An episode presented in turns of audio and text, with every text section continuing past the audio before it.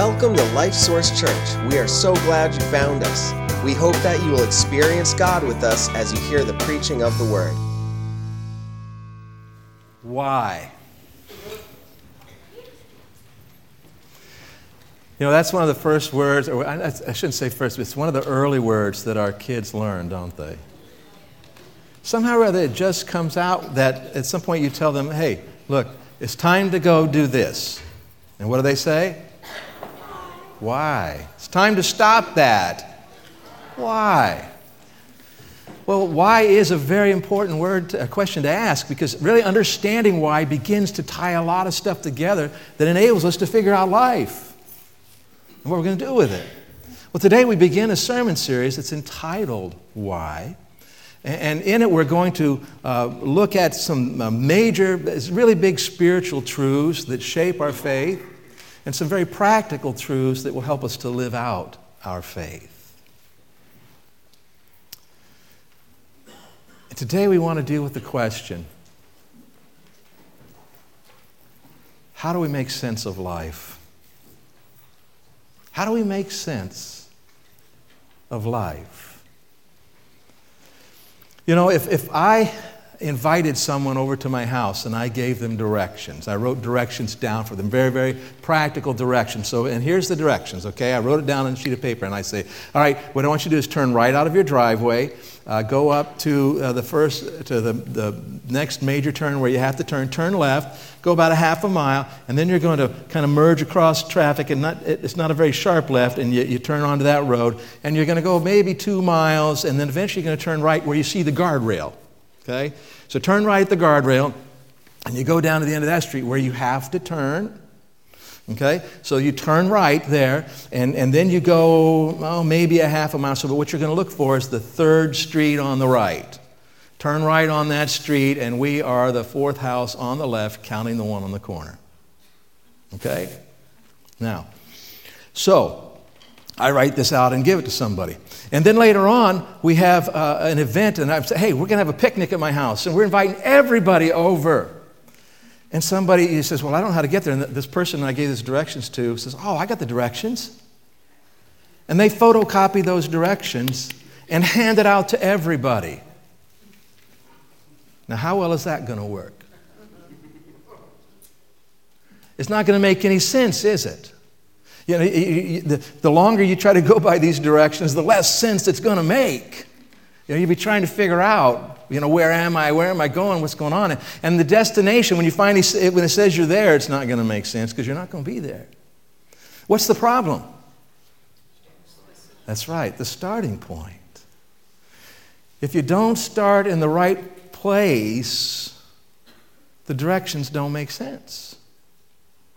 You don't start in the right place, where you end up doesn't make sense. And that's the way it is in life. Because in life, if we don't start from the right place, life doesn't make sense. And so, this is why today we're talking about why God. Because when we're talking about starting points, and by the way, the world offers you a lot of starting points. Have you noticed that? The world will offer you and say, hey, you know what? Uh, this you know, mind power thing and positive thinking or some other psychological technique, that this is the starting point. When you understand this, then everything else is going to make sense, they'll tell you. Or it may be Eastern mysticism with, you know, it's, it's special meditation, and, and oftentimes that's dressed up, you know, that's just old religion dressed up with new words and philosophies. Uh, maybe sometimes it's a physical fitness thing. If you get certain physical things and how you eat and exercise, that's the starting point for bringing your life into order. Uh, maybe it's education, science, whatever. You know, this, the starting points. All the, the world offers all these different starting points, but the reality is, is those starting points, none of them will enable you to really make sense of life and end up where you're really wanting to go. And so, what we want to see today is that the starting point for us is really the starting point of everything. This is the starting point of the Bible. In Genesis 1 1, it says, In, say it with me if you know it, in the beginning, God. That's the rest of it. All we need is in the beginning God right now. We're getting to that though. In the beginning, God. God is the starting point for everything. He's the starting point in the Bible, He is the starting point for all creation. And He needs to be the starting point for us if we're going to make sense of life. And so here's what I want you to take away with you today. Whether you take anything else away or not, this is what I want you to take away with you. If you want your life to make sense, start with God. If you want your life to make sense, start with God. Well, how do we do that? How do we start with God? Well, I think one of the things we want to do first is to, and I'll just say it this way if you want your life to make sense, start by believing that God is the creator of all things. Let's look in Genesis chapter 1.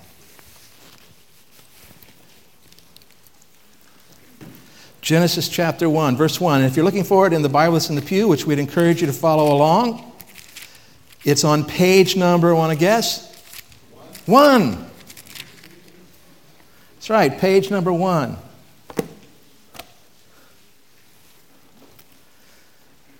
Genesis chapter 1 and verse number 1, page 1. So, uh, hey, Kelly, let's say this together, okay? And anybody else here? In the beginning, God created the heavens and the earth. The Bible is very clear that God is the, the, the source of everything that exists. Uh, John says it like this He says that. Uh, that everything that was made, that, that Jesus made, and without him, nothing was made that was made. He made it all. Paul says that uh, he created all things in heaven and earth, both visible and invisible. All things were created by him and for him. He is the creator. And this is important because starting with God as creator is the only thing that will make sense of the facts. It's the only thing. If you want to make sense of life, you got to start with God as creator because here's the deal.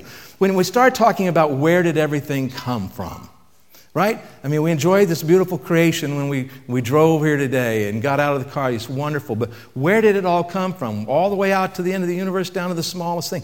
Where did it come from?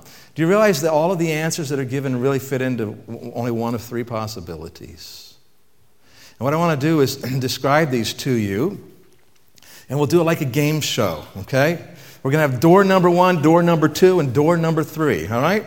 So when we want to make sense of the world and, and see you know, what, fits the fa- what really fits the facts, door number one over here says this, and, and I'm amazed that anybody holds to this. Door number one, you open it up and it says this it says that everything came from nothing. Hmm. What is nothing? Oh, nothing is nothing? And what can nothing do? Okay? so nothing can't do anything. And, and, so, how illogical can we get? But the idea is, well, yeah, there was nothing, there was nothing, but then there was a force. No, no, wait a minute. We said what? Nothing. Okay, well, there was matter and energy. No. Nothing. There's a big bang. No. Nothing. Picture it like this. Someone just said, said the idea is picture a chalkboard, a, a black board, okay, and the, the, big box drawn on the chalkboard. And, and we say, what's inside of that? Nothing. Okay, now erase the white line. There's nothing. Now get rid of the chalkboard and everything else. Nothing cannot even begin to explain what exists today. So if you start with that, you're not going to make sense of life. Okay? Door number two says, okay, well, it can't be nothing. Everything then came from something, something impersonal, force, you know, energy, matter, whatever, physical stuff, all right? Everything just came from physical stuff. Well, one question that begs right away is where did the physical stuff come from? I'm not even going to go there, okay? That's what you think. If all we have is, is uh, atoms, electrons, protons, neutrons, you know, and the, but they form the molecules and chemicals, if that is all we have, only the physical, then we have a problem, something we can't explain. Because if all we have is this material stuff, the physical stuff, the chemicals, then let me tell you what's going on right now. What's going on right now is that I am just a complex chemical reaction, a bunch of chemical reactions. And what's happening is I got chemical reactions going on in me. And it's making my muscles my diaphragm push air and, and my vocal cords buzz and, and it's causing my muscles to twitch in my face and, and it's, which is causing you know, the air to be pressurized and creating pressure waves sound waves that go out and it's, it's hitting your ears and they're vibrating and a, and a chemical reaction is going on and, and it goes in and you have a chemical reaction and all we are is what chemical reactions going on back and forth and there is no meaning there is no purpose if that's true, I am not saying anything meaningful to you right now. And you are not hearing anything that has meaning. Now, you can say that, someone can say that, but it doesn't match what we experience, does it? It doesn't work. It doesn't make sense of life. It doesn't make sense of the fact that I do think meaningful things. I do have real thoughts and concepts, and I do communicate with you, and, and you hear, and we do this back and forth. So, door number two cannot possibly explain. It doesn't make sense of things. And that brings us to door number three over here. And door number three is that everything came from something personal, from someone personal. And, and just so you guys know, I skipped over a fair amount of stuff there. You can move on a couple slides, all right? So it came from some, someone personal, in other words, from God. And when we talk about Him being the creator of all things, all of a sudden everything starts to make sense. Because not only did He make a physical creation and all that stuff that we talk about, the mass, the energy, and all of those things, He also created us with a consciousness and awareness, and we can interact with people. You see, when we start with God as the personal creator, as the creator of all things, then all of a sudden it makes sense. A couple of things make sense. One is this the orderliness in creation. If you, it's an old illustration, but if you wandered out into the woods and you saw on the ground uh, a finely designed gears and a working watch, would you say, Well, isn't this amazing? Look what happened by accident. Would you say that? No, you would say there had to be some intelligent watchmaker. Well, creation is so detailed and complex and works together, even down to the smallest things, the mathematical relationships, the precision that's there, all of those things cannot have happened by accident. They took an intelligent being to design all of those things. Another thing that it makes sense of is something I already referred to, is that now we understand that we are conscious beings because a personal God who himself is a conscious being made us. And therefore, we can interact with one another. We can have relationship. We can communicate ideas back and forth. And, and the next thing it also explains is that there is a universal understanding of right and wrong in our world. And by that, I don't mean the details of right and wrong, because different cultures disagree. But see, God made man with a conscience. And human beings everywhere start off with a sense that there are things that are right and there are things that are wrong. And if everything is just chemicals, guess what? There is no right, there is no wrong, there is only what is. But that isn't what we experience. The reality is, people do have this sense of right and wrong. So it can only be explained by door number three. Nothing, nothing cannot explain it. Something impersonal cannot possibly explain. it. Only a personal God can explain what we see and experience in our world. And now, it's, what I want you to see is that God has not been silent about these things. He has put things into the world so we could know that He is the Creator. Turn to Romans chapter 1. Page 1294 in the Bible that's in the pew there. Romans chapter 1, we'll start in verse number 18.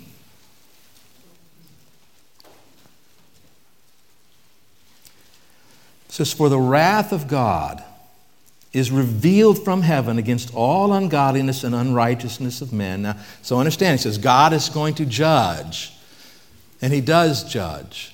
But there's a judgment coming on this stuff. Why? He talks about these men who suppress the truth in unrighteousness. Now, we're going to read more in a little bit to help clarify this, but what I want you to see is this is when we are talking about God as creator, our world would have you think that this is purely an intellectual issue. But ultimately, what you believe about God is a heart issue. And the intellect matters. But it is a heart issue. And this is what he says here that, that people push back against this truth.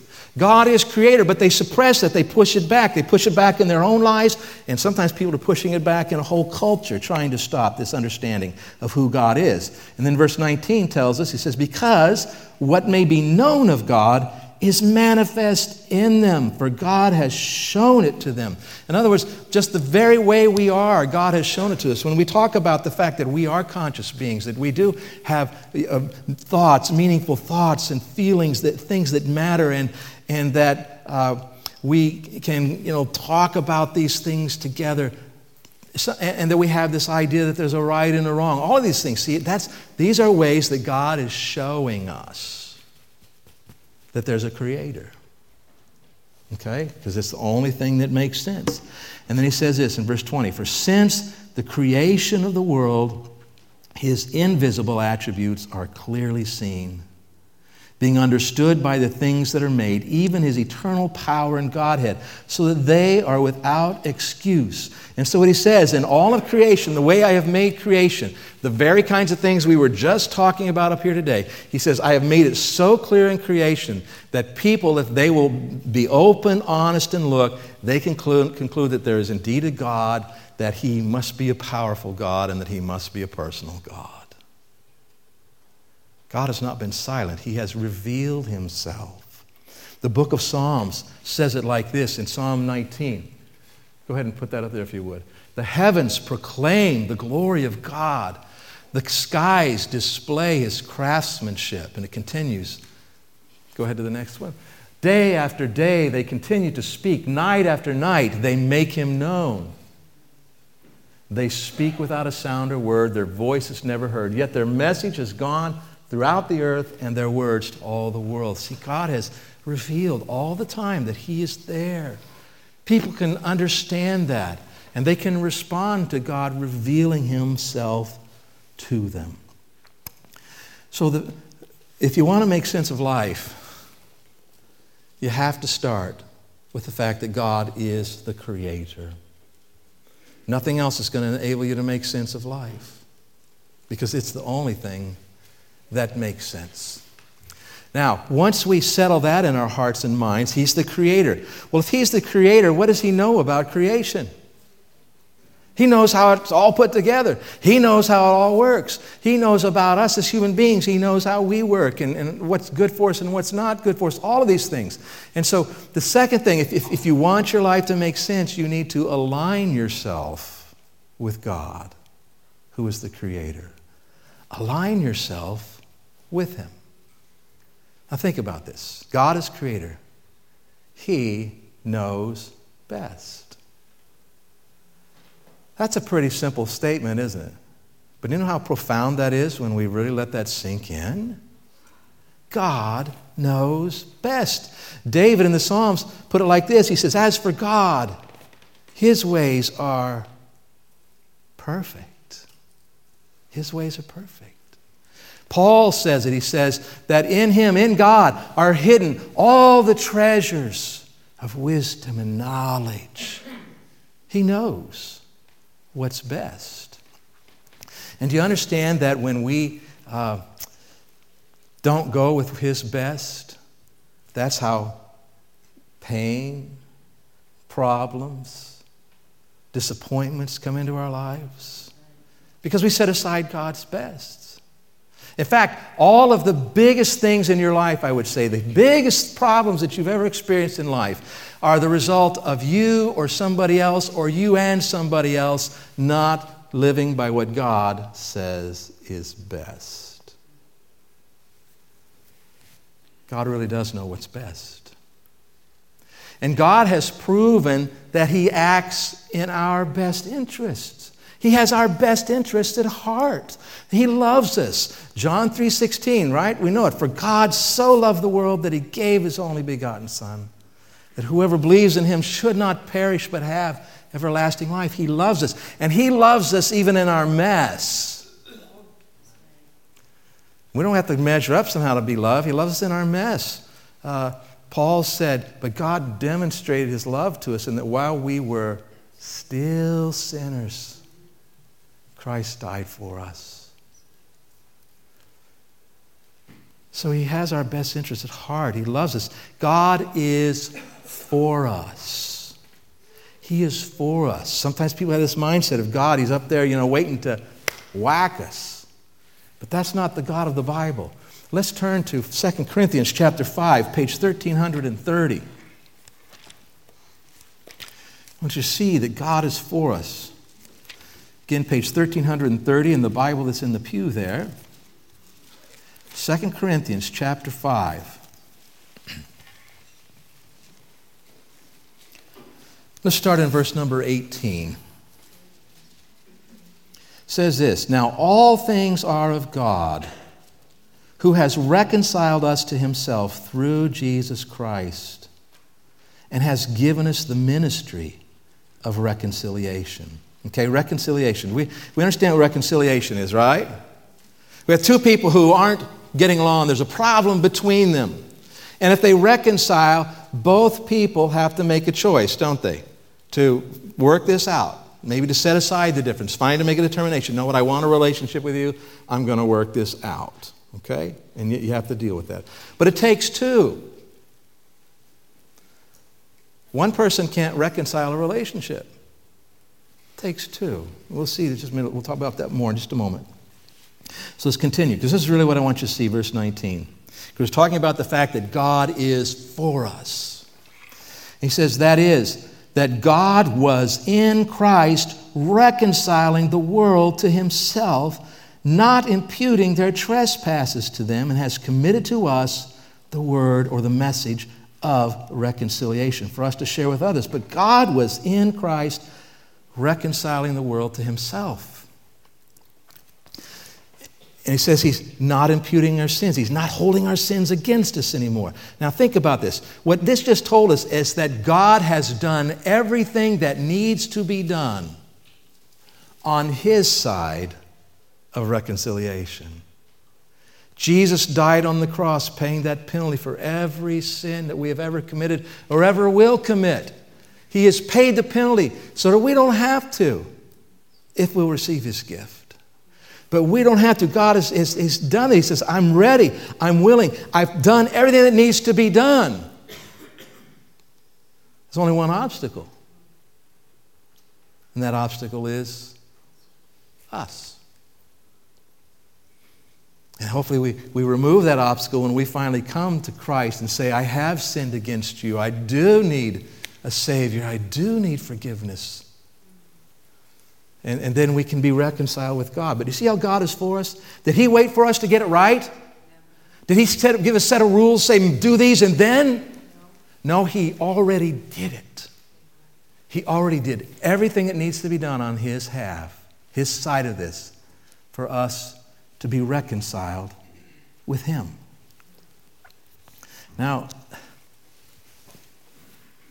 He did this on the cross. And what I want to do is just take a little bit of time here today and, and talk about what does the cross teach us about God? What does it teach us about God?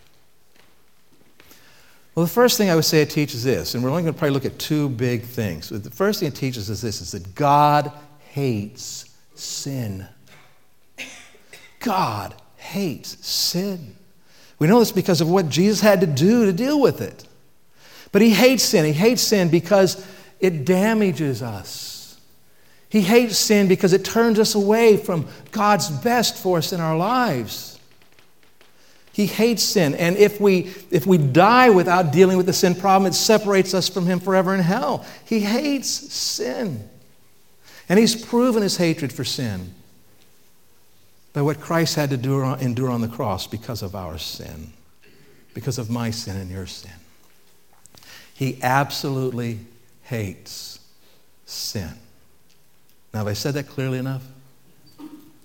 He absolutely hates sin, but he, just as true, he absolutely loves and pursues sinners. He absolutely loves and pursues sinners. Jeremiah 31 3 says, I have loved you with an everlasting love. With unfailing love, I have drawn you to myself, God says. He has pursued us by sending his own son to die on the cross for us, paying that penalty for our sins. Let me ask you, how much more does he have to do to prove his love for us? What else could he do to prove it? Now, you may be here today and saying, okay, I hear what you're saying. I understand the words. But what I want to know is then, where was God when that terrible thing came into my life? If He loves me, where was He when that person hurt me so badly? whether as a child or as an adult or whatever. Where was he if he loves me? Yeah, that's a really good question. It's a tough question. And to be honest with you today, and I always try to be honest with you, but to be honest with you, I don't have a really good, detailed answer to give you to that question.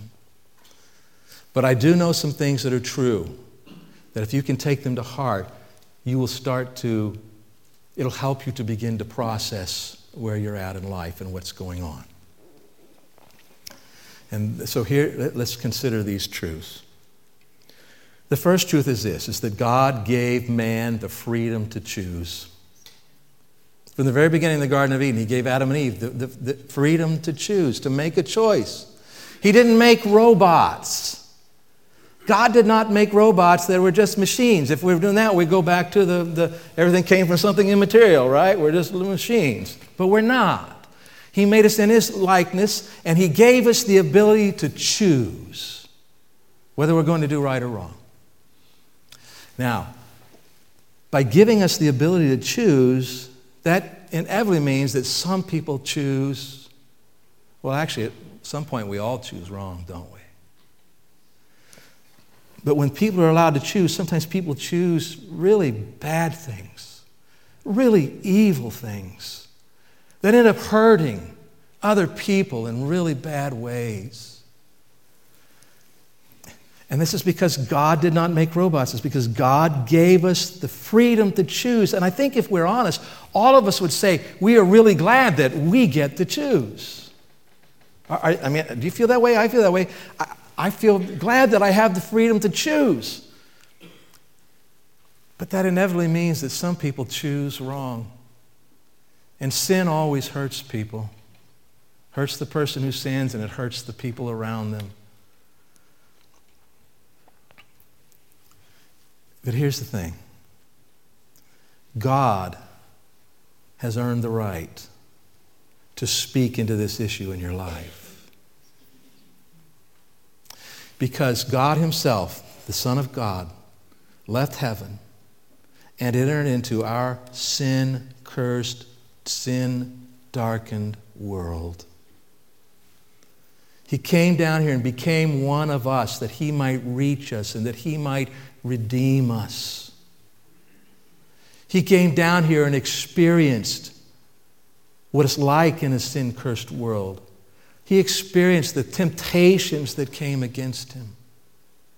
And through it all, being fully human, experiencing, but also fully God, never sinning. He never did anything wrong. And then he went to the cross. And as he hung on the cross, this man who, and who was also God, but who, who had never done one single thing wrong, was punished and hurt for the sins of other people. For my sins, for your sins. Holy, innocent, undeserving of any of it. He didn't deserve the pain that was inflicted upon him. He understands this, this blunt trauma of sin and this guilt and, and the hurt that it brings. But if anybody never deserved it, he didn't deserve it. He knows what it's like to be hurt by the sins of others more than any of us. And the depth of this hurt, think about this the depth of this hurt. So much so that at one point on the cross he cries out to his father, My God, my God, why have you forsaken me? And heaven was silent. We know why. And I think he knew why. But somehow, God, who is one and has always been one, Father, Son, we don't quite understand how this works, but somehow or rather, that oneness was, was torn in such a way that he felt like he had been forsaken. And forsaken not because of anything he had done, but because other people's sins.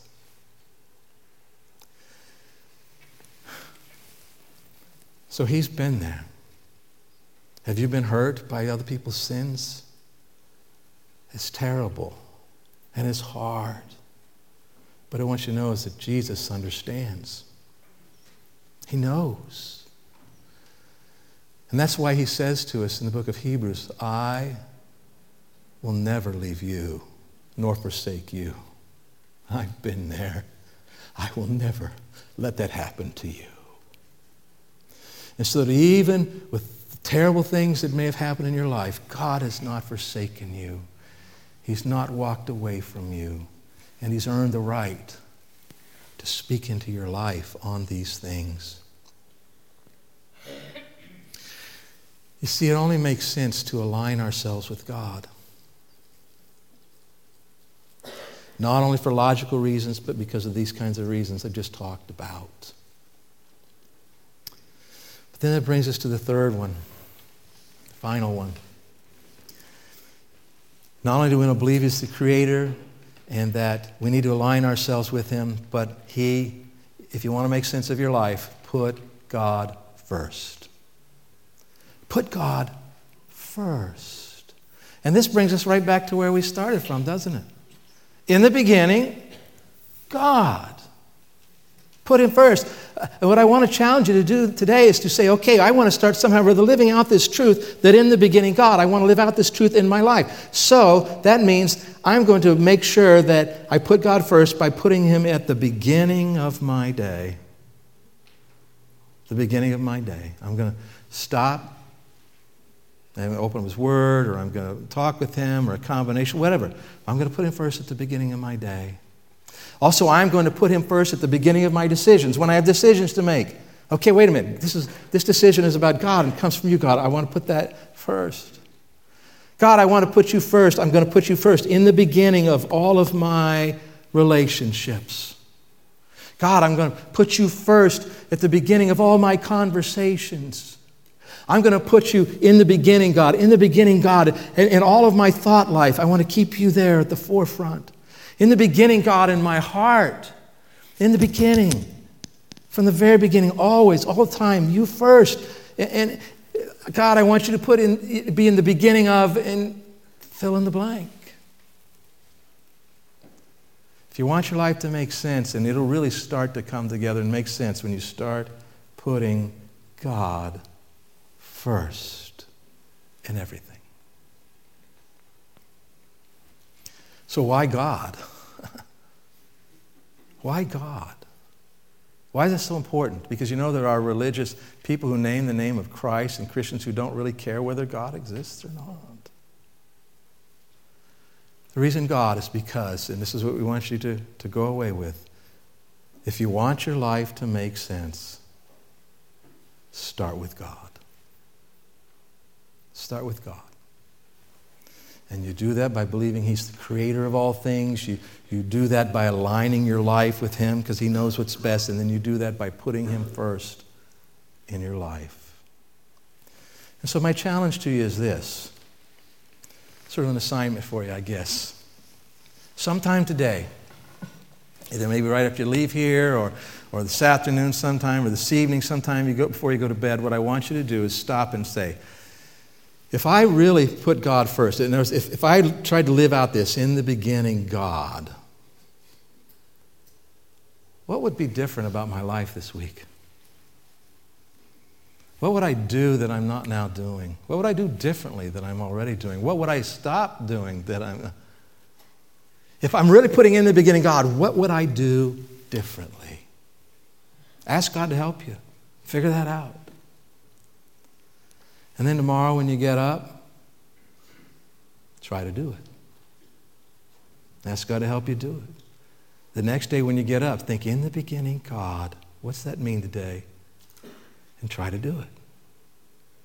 And here's my promise to you based on what God says in His Word that if you will do that, in the beginning, God, slowly but surely, your life will start to make sense. You'll honor God and you'll be glad that you did. Let's pray. Father, thank you that you're there. Thank you that you have not kept silent, that you have indeed presented yourself to us. You presented evidence for yourself to us, and it's there if we'll look at it and open ourselves up to it.